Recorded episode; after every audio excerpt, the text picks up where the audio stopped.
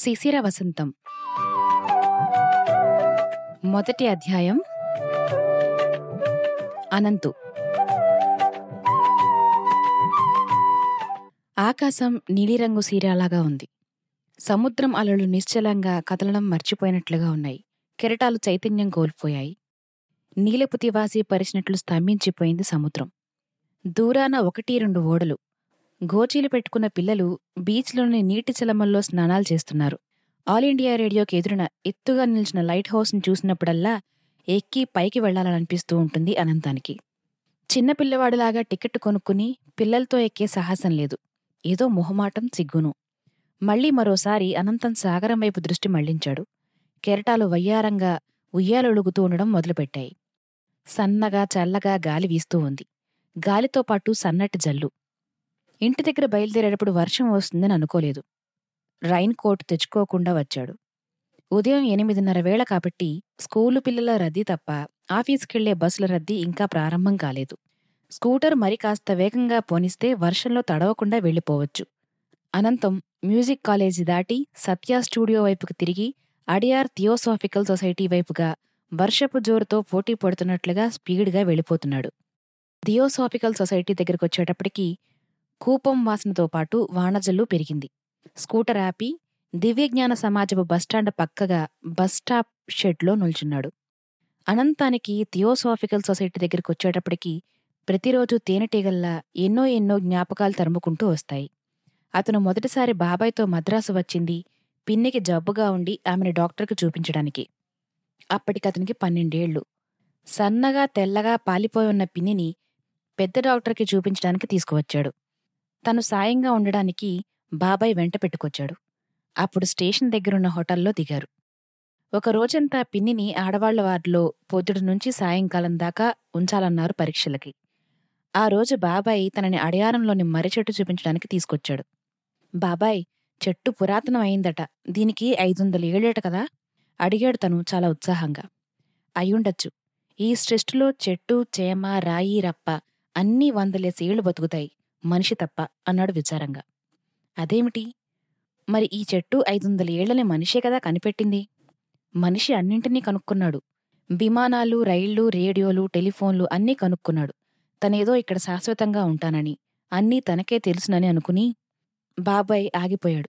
కంఠం బొంగురుగా ఉంది. అనంతానికి ఏం మాట్లాడాలో తెలియలేదు. బాబాయ్ తనకి తెలియని పెద్ద విషయాలేమిటో మాట్లాడుతున్నాడు. ఈ చెట్టుకి ఊడలెన్ని ఉంటాయంటావు? అడిగాడు ఊడల మధ్య పరుగులు తీస్తూ. విశాలంగా పచ్చని ఆకులతో బ్రహ్మాండమైన పందిరివలె ఉన్న ఆ చెట్టు ఆకుల మధ్య నుంచి సూర్యకిరణాలు నేల మీద పడుతున్నాయి. ఆ కిరణాలని దోసులతో పట్టుకోవాలన్నట్లుగా రెండు అరచేతులు దాచి నిల్చున్నాడు అనంతం. ఒరే అనంతం నువ్వు ఎంబీబీఎస్ చదవాలరా అన్నాడు బాబాయ్ గబుక్కున. అనంతం ఉలిక్కిపడ్డాడు. నాన్నలాగా తను నల్లకోట వేసుకుని కోర్టుకెళ్ళి వాదించాలని కళ్ళకన్నాడే తప్ప మెళ్ళో స్టెతస్కోప్ తనన్నడు ఊహించుకోలేదు.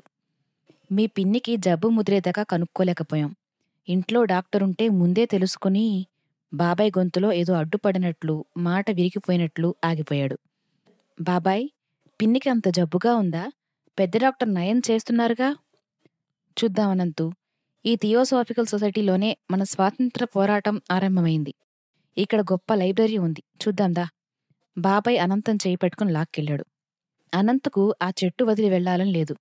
ఎర్రని మర్రిపళ్ళు రకరకాల పిట్టలు ఆకుల మధ్య నుంచి తొంగి చూసే సూర్యకిరణాలు. నేలలోకి పాతుకుపోయిన మర్రి ఊడలు. ఆ ఊడల చుట్టూ ఎన్నిసార్లు పరుగుపెట్టినా అలాగే తిరగాలని ఉంది. నిశ్శబ్దంగా విశాలంగా ఉన్న లైబ్రరీ.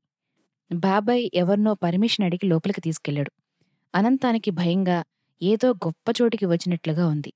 తన పాదాల చప్పుడికి తానే భయపడుతూ అతి నెమ్మదిగా నడుస్తూ రెండు పక్కలా పుస్తకాలున్న అద్దాల బీరువాలను చూస్తూ నున్నగా పాలరాతిలాగా ఉన్న నేల మీద నడుస్తూ ఊపిరి బిగపెట్టుకుని బయటకొచ్చాడు. ఆవిడ అనిబిసెంటరా మీ హిస్టరీ బుక్లో చదివే ఉంటావు. హోమ్ రూల్ మూమెంట్ ప్రారంభించి మన కోసం పోరాడిన ఐరిష్ వనిత. బాబుడి హెయిర్తో ఉన్న ఆ శిలా విగ్రహాన్ని చూపిస్తూ బాబాయ్ అన్న మాటలు అనంతం చెవుల్లోకి పూర్తిగా దూరలేదు. వాడి దుష్టంతా బాబాయ్ ప్రామిస్ చేసిన ఐస్ క్రీం మీద ఉంది. థియోసాఫికల్ సొసైటీలోంచి వచ్చాక బయట కోన్ ఐస్ క్రీం కొనిపెడతానన్నాడు. ఆ ఐస్ క్రీం రుచి ఆ వెన్నెల్లా సువాసన ఇంకా ఇంకా నిన్న మొన్న తిన్నట్లు నాలిక మీద నిలిచిపోయింది. అనంతం తనకు తెలియకుండానే రెండు పదవుల్ని నాలుకతో తడుపుకున్నాడు.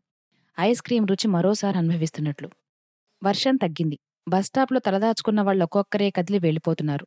తను పెదములు తడుపుకోవడం ఎవరన్నా చూశారేమోనన్న భయంతో ఒకసారి అటూ ఇటూ పరికించాడు. బస్టాప్లో నిల్చున్న అమ్మాయి బంగారు తీగవలే ఉన్న అమ్మాయి తన వంక చూస్తున్నదా? నవ్వుతూ వేళాకోళం చేస్తున్నదా? అనంతం ఒక్కసారి ఉలిక్కిపడి స్కూటర్ స్టార్ట్ చేసి గిండి వైపుగా బయలుదేరాడు. ఆ అమ్మాయి ఎవరై ఉంటుంది? చదువుకుంటోందా? ఉద్యోగస్తురాలా? పెళ్ళై ఉంటుందా? ఒక్కసారి స్కూటర్ బ్రేక్ పడ్డట్టు కీచుమంటూ ఆగింది. తను తెలియకుండానే బ్రేక్ వేశాడా? ఆ అమ్మాయికి పెళ్ళి అయి ఉంటుందన్న భావనే తనకు కంటకంగా ఉందా? అనంతం తన హృదయం లోతుల్లోకి వెళ్ళి అంతరాంతరాల్లో గల ఊహల్ని పట్టుకోవాలని చూస్తున్నాడు. ఆ అమ్మాయికి పెళ్ళి అయి ఉండదు. పెళ్ళి అయి ఉండకూడదు. ఆరు నెలల నుంచి ఆ రోడ్డున ప్రతినిత్యం వెళ్తున్న తనకు ఎప్పుడూ ఇటువంటి ఆలోచనలు రాలేదు. రోడ్డు మీద సినిమా హాల్స్లో ఇన్స్టిట్యూట్లో తన వేలాది స్త్రీలను చూశాడు. వాళ్ళల్లో కొందరు ముఖాలు జ్ఞాపకం ఉన్నాయి కొందరి మాటలు జ్ఞాపకం ఉన్నాయి కొందరు కట్టుకున్న చీరలు జ్ఞాపకం ఉన్నాయి. ఇన్స్టిట్యూట్కి వచ్చాక ఏసీ రూంలో జాకెట్ ఉప్పి పడేసినప్పుడు వారి బ్లౌజులపై గల డిజైన్లు జ్ఞాపకం ఉండేవి కానీ ముఖాలు కాదు. తన మనసుకి అటువంటి శిక్షణ ఇచ్చారు ఇన్స్టిట్యూట్ వారు. కానీ ఈ రోజు ఆ అమ్మాయి ముఖం నవ్వుతూ తన వంక చిరునవ్వుతో చూసిన ఆ అమ్మాయి ముఖం పదే పదే ఎందుకు జ్ఞాపకం వస్తోంది? తను మర్చిపోవాలి. వందలాది స్త్రీలలో ఆ పిల్ల కూడా ఒకతే. అనంతం స్కూటర్కి స్టాండ్ వేసి ఒకసారి చుట్టూ కలయ చూశాడు. అది డాక్టర్సు స్టాఫ్ ప్రత్యేకంగా కార్లు స్కూటర్లు పెట్టుకునే స్థలం. ఆ చెట్టు కింద బయటవాళ్ళు పేషెంట్లు కార్లు పెట్టుకోకూడదు. స్కూటర్ దిగి పక్క బాక్స్లోంచి వైట్ కోట్ తీసుకుని భుజం మీద వేసుకుని జనప్రవాహం మధ్య నుంచి తన డిపార్ట్మెంట్లోకి వెళ్ళిపోయాడు. స్కూటర్ దిగిన ప్రతిసారి కుక్కిగా ఉన్న తన మెడ కనపడకుండా తెల్లకోటు వేసుకోవాలి అని ఆ తెల్లకోటు భుజాల కింద పాండింగ్ వేయించుకోవాలని చాలాసార్లు అనుకున్నాడు. కాని తన అవకరాన్ని ఎందుకు దాచుకోవాలి? తను డాక్టర్ అనంతం. కుక్కి మెడ అయినా తన విద్య తనలో గల విజ్ఞానం ఎందరికో ముఖ్యంగా ఎందరి స్త్రీలకో ముందు హెచ్చరిక చెప్పగల తనలో గల ప్రత్యేక ప్రజ్ఞ. ఇవి ఎందరికున్నాయి? కుక్కిమెడ అయి వంగినంత మాత్రాన ఇది పెద్ద అవకరమా? ధైర్యంగా ఆత్మవిశ్వాసంతో భుజాలు నిటారుగా చేసుకుని సూటిగా నిలబడాలి అని అతని మనసులో అనుకున్నప్పుడు భుజాలు లేవవు. కాస్త గోనిగా ఉన్న వీపు ఇంకా ముందుకు వంగినట్లవుతూ ఉంటుంది. అలాంటప్పుడు అనంతానికి ఏదో నిరాశ పిరికిగా ఉంటుంది. ఒరేయ్ మగపిల్లాడివి నీకేంరా ఆడపిల్ల అయితే అది లోపంగా అనుకోవాలి గాని నీకేం మగాడివి అని మా అమ్మ చిన్నప్పుడు ధైర్యం చెప్పేది. మా అమ్మ నా భుజాలు అందరిలాగా సమానంగా లేవేం? అని బాధపడుతున్నప్పుడు. కాని అనంతం తనకి కుక్కిమెడ వీపు కొంచెం గూనిగా ఉంటుందని తెలుసు. తను హంచ్ బ్యాక్ ఆఫ్ నాటర్ డ్యాంలోని గూనివాడిలాగా అసహ్యంగా భయంకరంగా ఉండకపోవచ్చు. కాని పొట్టిగా కుక్కిగా ఉన్న తన మెడ వీపు మీద గల కొద్దిపాటి ఎత్తు తను గూనివాని కిందే లెక్క అని మనసులో ఎక్కడో సూదిలాగా పోట్లు గుండెలోతుల్లో పదునైన గోళ్ళతో గీకిన బాధ అప్పుడప్పుడు కలుగుతూ ఉంటుంది. స్కూటర్ మీద వెళ్తుండగా తన సెషన్స్లో ఏసీ రూంలో కూర్చున్నప్పుడు ఆ ఆలోచనలు రావు. స్కూటర్ దిగి జనప్రవాహంలా ఉన్న ఓపీలోంచి తన సెషన్లోకి వెళ్తున్నప్పుడు అందరి కళ్ళు తన మీదే ఉన్నవా అనిపిస్తుంది. నిజానికి ఆ టైంలో ఎవరి కళ్ళు ఎవరి మీద ఉండవు. పది కౌంటర్లలో ఉన్న ఉద్యోగులు తమ రికార్డులలో కూరుకుపోయి ఉంటారు. అవుట్ పేషెంట్లలో జనసమూహం తమ పేరు ఎప్పుడొస్తుందా తమను ఎప్పుడు పిలుస్తారా అని ఆతృతగా ఆదుర్దతో చూస్తూ ఉంటారు. గలగలమని మాట్లాడుకునే జనప్రవాహపు రణగుణ ధ్వనిలో తమ పేరు ఎక్కడ వినిపించిందో పిలిచినా తాము వినలేదేమోనన్న ఆదుర్దాతో అంతర్ముఖంగా ఉంటారే తప్ప బాహ్య ప్రపంచం గురించి అట్టే పట్టించుకోరు. ఏసీ రూంలోకి వచ్చి తెల్లకోట వేసుకుని ఆనాటి కార్యక్రమానికి రెడీ అయి కుర్చీలో కూర్చున్న అనంతంకి మళ్ళీ బస్టాప్లో నిల్చున్న అమ్మాయి ముఖం జ్ఞాపకం వచ్చింది. పచ్చని పసుపు గులాబీ రెక్కలు కలిపి నూరితే ఆ పిల్ల వంటి రంగు వస్తుందా? లేక గంధపు చెక్క అరగదీస్తే వచ్చిన మంచి గంధం ఆ రంగును ఉంటుందా? పచ్చని పసివి గులాబీ రెండూ కలిసిన ఆ రంగుని ఏమంటారు? అసలు అటువంటి దేహవర్ణం తాను ఎన్నడూ చూడలేదు. ఆ అమ్మాయి పొట్ట డార్క్ బ్లూ రంగులో పల్చగా ఉన్న ఆ పమిటలోంచి మిలమిల మెరుస్తున్నట్లు పదే పదే జ్ఞాపకం వస్తోంది. అంత అందమైన నాజూకైన మేనిఛాయ తానెంతవరకు ఎప్పుడూ చూడలేదు. కాశ్మీరం నుంచి వచ్చిందా? హిమాలయ పర్వత శ్రేణుల్లోంచి ఈ ఉక్కపోసే మద్రాస్ నగరానికి వచ్చి ఉంటుందా? అక్కడి స్త్రీలు ఇంతటి దేహలావణ్యం కలిగి ఉంటారు కాబలు. లేక ప్రాక పశ్చిమాల కలయికతో పుట్టిన ఆంగ్లో ఇండియన్ అయి ఉంటుందా? కాని ఆమె నుదుటి మీద బొట్టు ఉంది. అది స్టిక్కరే అయి ఉండొచ్చు. అపరిచిత స్త్రీ ఆంగ్లో ఇండియన్ కాదని అతని మనసు చెబుతూనే ఉంది. ఆ అమ్మాయి మళ్ళీ కనిపిస్తుందా? చల్లగా ఉన్న గదిలో ఒకసారి ఉక్కబోసినట్లయి పైకి చూశాడు అనంతం ఫ్యాను ఊపిరిలేనట్టుగా మెల్లిగా బద్ధకంగా ఆగిపోయింది. కరెంటు పోయింది డాక్టర్ అంది అప్పుడే లోపలికి వచ్చిన సిస్టర్. ఎన్ని కేసులున్నాయి? ఆరు అని జవాబు. ఆరున్నా పన్నెండున్నా సెంట్రల్ ఏసీ పనిచేయిందే. పేషెంట్లని ఎవరినీ లోపలికి వెళ్ళవడానికి అవదు. కరెంటు వచ్చేదాకా జపం చేస్తూ కూర్చోవలసిందే. అనంతు నువ్వు డాక్టర్ చదవరా? బాబాయ్ మాటలు చెవుల్లో ప్రతిధ్వనిస్తూ ఉంటాయి. బాబాయ్ నువ్వు ఎక్కడున్నావు? ఇంట్లో చెప్పకుండా ఎక్కడికి వెళ్ళిపోయావు? హిమాలయాలకు వెళ్ళావా? ఏ ఆశ్రమంలో ఉన్నావు? అతి తీక్షణంగా ఒక మనిషి గురించి ఆలోచిస్తే జ్ఞాననేత్రంతో చూస్తే ఆ మనిషి కనిపిస్తాడు అని ఎక్కడో చదివిన గుర్తు. యోగులు త్రికాలవేత్తలు అట్లా జ్ఞాననేత్రంతో చూస్తారని మా అమ్మ సోది చెప్పేవాళ్ళ గురించి తాయెత్తులు ప్రశ్నలు ఎంతమందిని అడిగిందో అలా అడిగి అడిగి మంచం బట్టి బాబాయ్ కోసం ప్రాణాలు వదిలింది. నా కోసం వెతక్కండి నేను తిరిగి రాను అని చెట్టు మొదటిని నరికినంత ఖచ్చితంగా రెండు ముక్కలుగా రాసి బాబాయ్ కనిపించకుండా వెళ్ళిపోయాడు. పేపర్లో వేశారు పోలీస్ రిపోర్ట్ ఇచ్చారు. ఎవరికైనా కనిపించి జాడ చెబితే బహుమతి ఇస్తామని ప్రకటించారు. అయినా బాబాయ్ ఎవరికి కనిపించని చోటుకి వెళ్ళిపోయాడు. బాబాయ్ ఒడిలో సన్నగా తోటకూర కాడలాగా పిన్ని పడుకుని నాకు మత్తు మాత్రలు ఇవ్వండి ఈ బాధ భరించలేను అని వేడుకోవడం కళ్ళ ముందు స్పష్టంగా ఇప్పుడు జరుగుతున్నట్లు కనిపిస్తూ ఉంది పిన్ని ఎంత బాధ ఓర్చుకుందో అప్పుడు తనకు తెలియలేదు.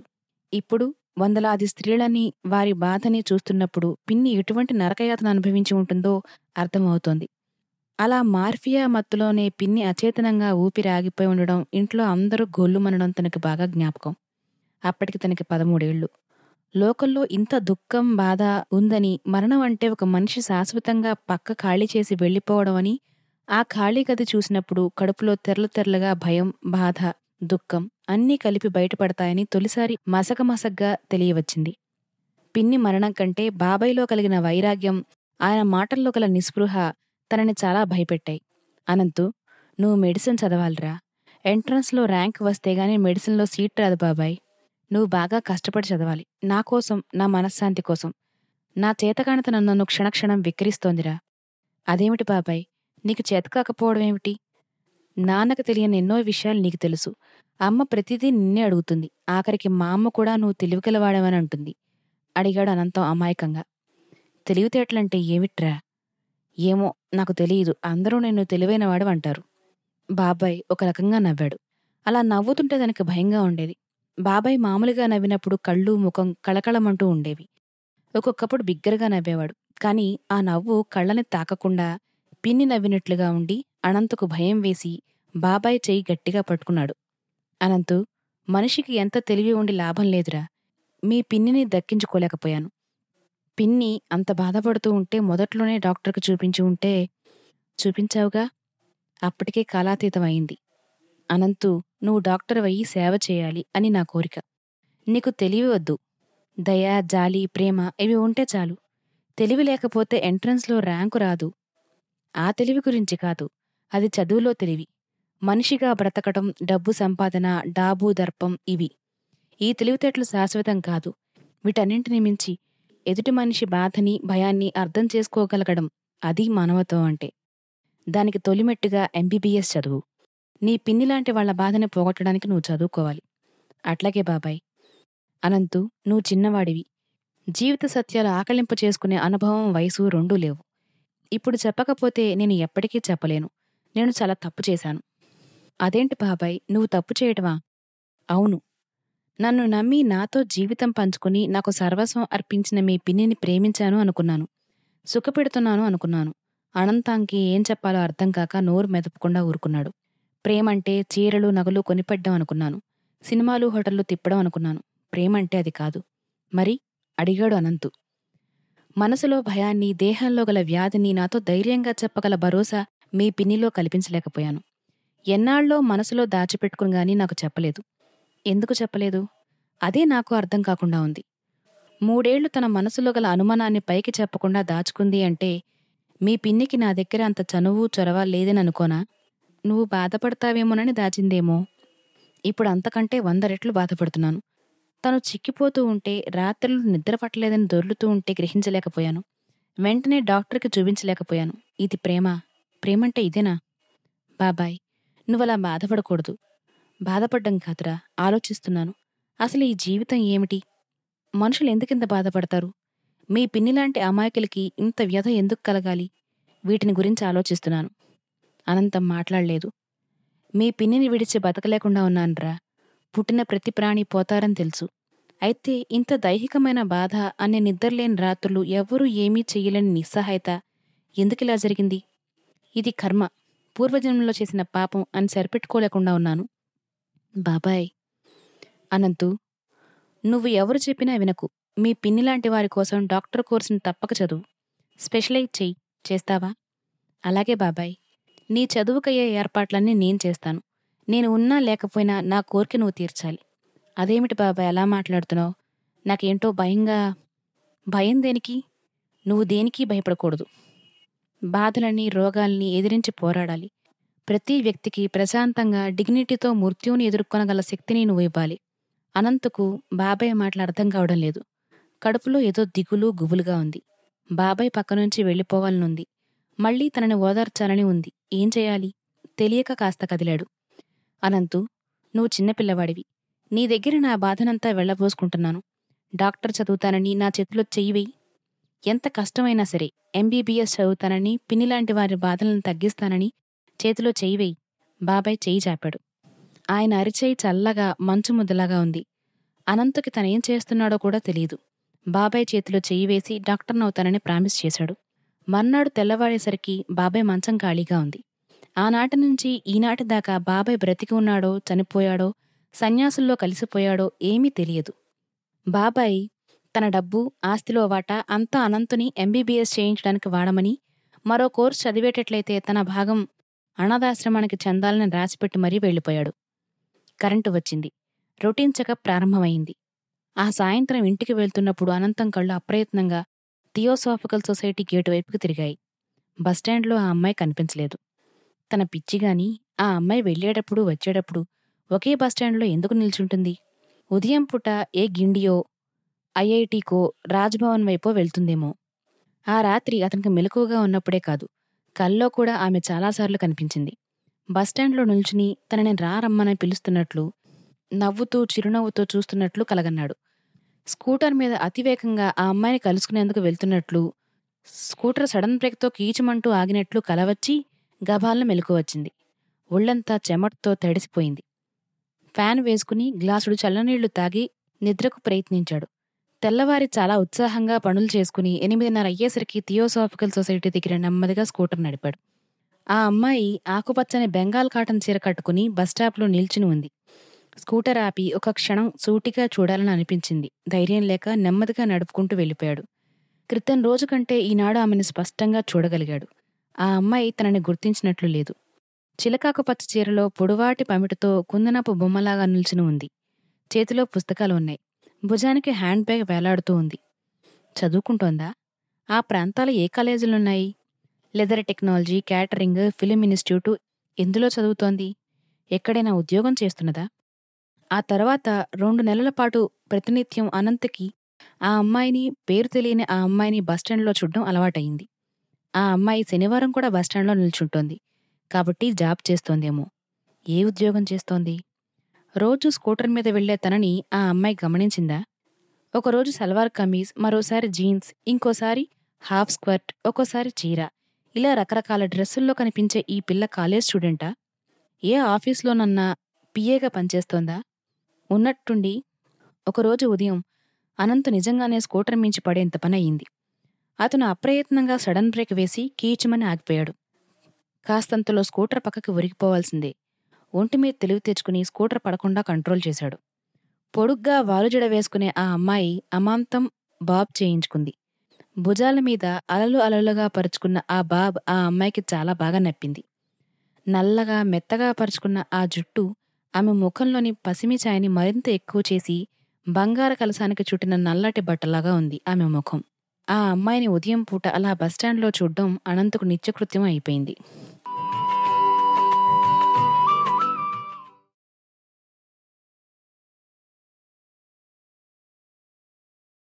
ఈ శీర్షికలోని అన్ని భాగాలను వినడానికి దాసు భాషితం యాప్ను ఇప్పుడే డౌన్లోడ్ చేసుకోండి. లింకు డిస్క్రిప్షన్లో ఉంది. ప్రపంచవ్యాప్తంగా తెలుగువారు ఇష్టపడే అతిపెద్ద తెలుగు శ్రవణ పుస్తకాల యాప్ దాసు భాషితం. ఎంతో ఉచిత కాంటెంట్తో పాటు సాహిత్యం సైన్స్ అద్వైతం ద్వారా వ్యక్తిగత వృత్తిపర ఆధ్యాత్మిక ఎదుగుదలకు సోపానం కావడం దాసుభాషితం ప్రత్యేకత. మరిన్ని మంచి శ్రవణ పుస్తకాల కోసం దాసుభాష్తం యాప్ను Google play store Apple app స్టోర్ల నుండి నేడే డౌన్లోడ్ చేసుకోండి.